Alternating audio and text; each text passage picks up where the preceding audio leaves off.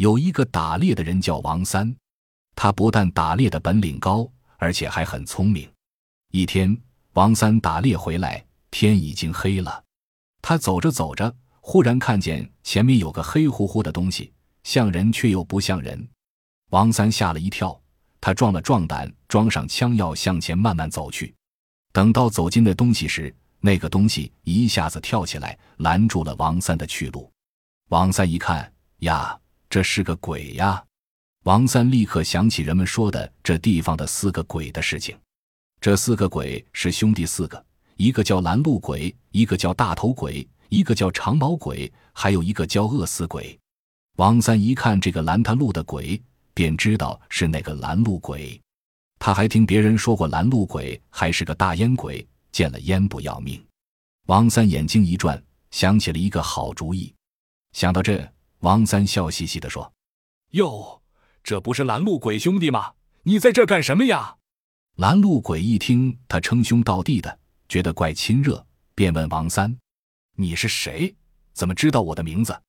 王三说：“你拦路鬼兄弟的大名谁不晓得？这不，我还带了支烟袋，你来吸上几口吧。”那拦路鬼一听烟字，立刻上了瘾，忙问：“什么烟？快拿出来！”王三拿出那支枪给拦路鬼看，拦路鬼一看，说：“这是什么烟袋？这么大，这里面装的是什么烟？”王三说：“说起这烟袋呀，来历还不小呢。当年太上老君在八卦炉上练了七七四十九天，就在练成的那一天，齐天大圣孙悟空大闹天宫，蹬翻了八卦炉，这只烟袋就掉到了人间，也是我好运气。这具烟袋正好掉到了我的院子里，打那以后，这烟袋就归我了。你问这里面装的什么烟？这烟也是有来历的。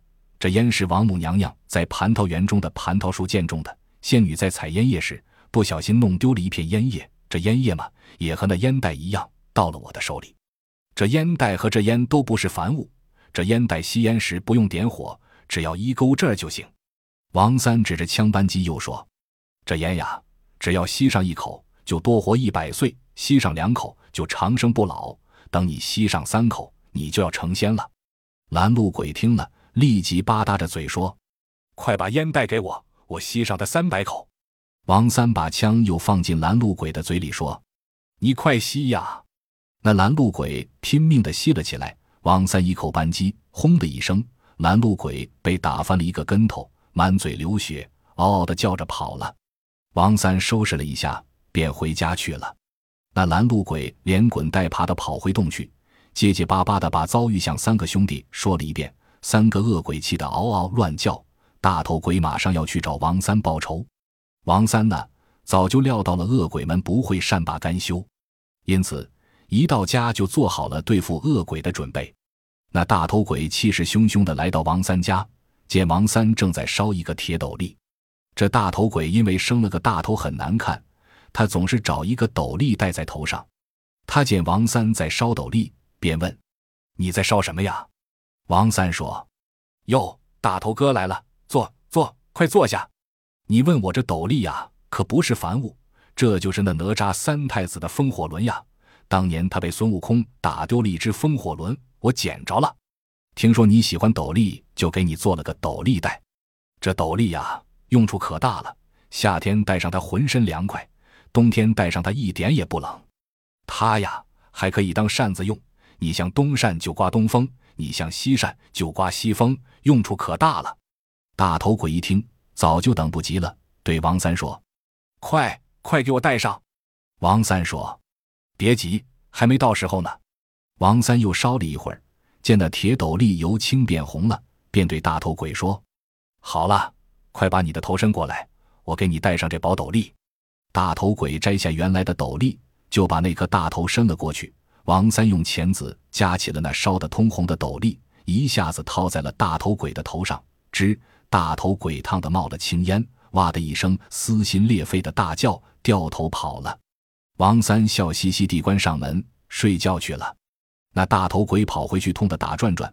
拦路鬼用手一拔那铁斗笠，他的手也立刻冒了烟，痛得把手甩了几十下。他又端了一大盆凉水，一下子全泼到了大头鬼的头上，这才把那铁斗笠取下来。长毛鬼见自己的两个哥哥被伤成这个样子，气得咬牙切齿，恨不得把王三搓成粉末。等到第二天晚上，他就来到了王三家。王三见了长毛鬼，就说：“长毛兄弟，歇歇吧。”长毛鬼就说：“你知道我来干什么吗？你不是来睡我的宝床的吗？”长毛鬼问：“什么宝床？”王三说：“你还不知道呀？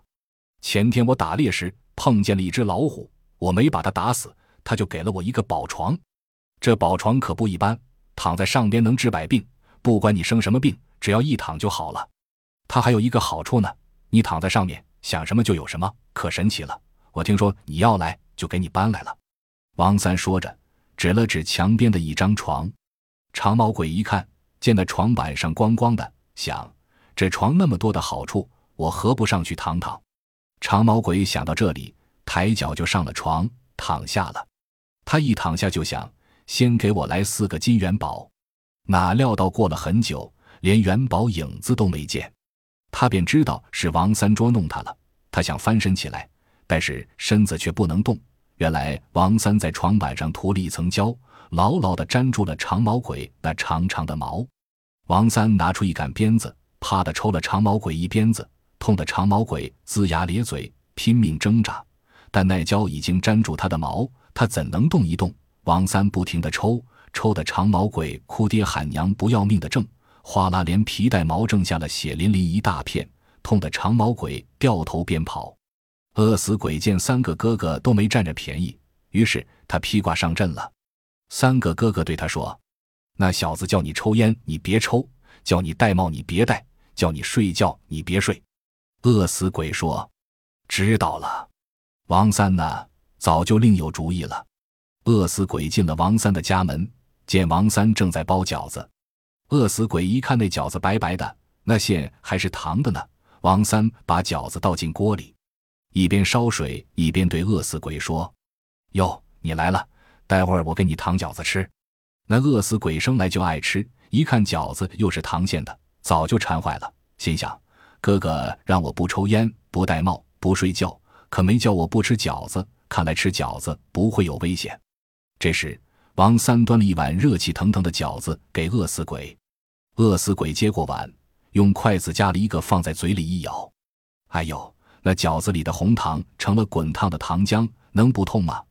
饿死鬼也不敢再咬了，就一个个的囫囵着吞了下去。饿死鬼刚吃上一碗，觉得肚子不对劲。原来那饺子吃下去以后破了，糖浆都流出来了。那饿死鬼觉得越来越痛，痛得他直在地上打滚。没想到越滚越痛，一会儿就痛昏过去了。等他再醒过来时，也顾不上痛了，连滚带爬的跑了。从此，那四个恶鬼再也不敢惹王三了。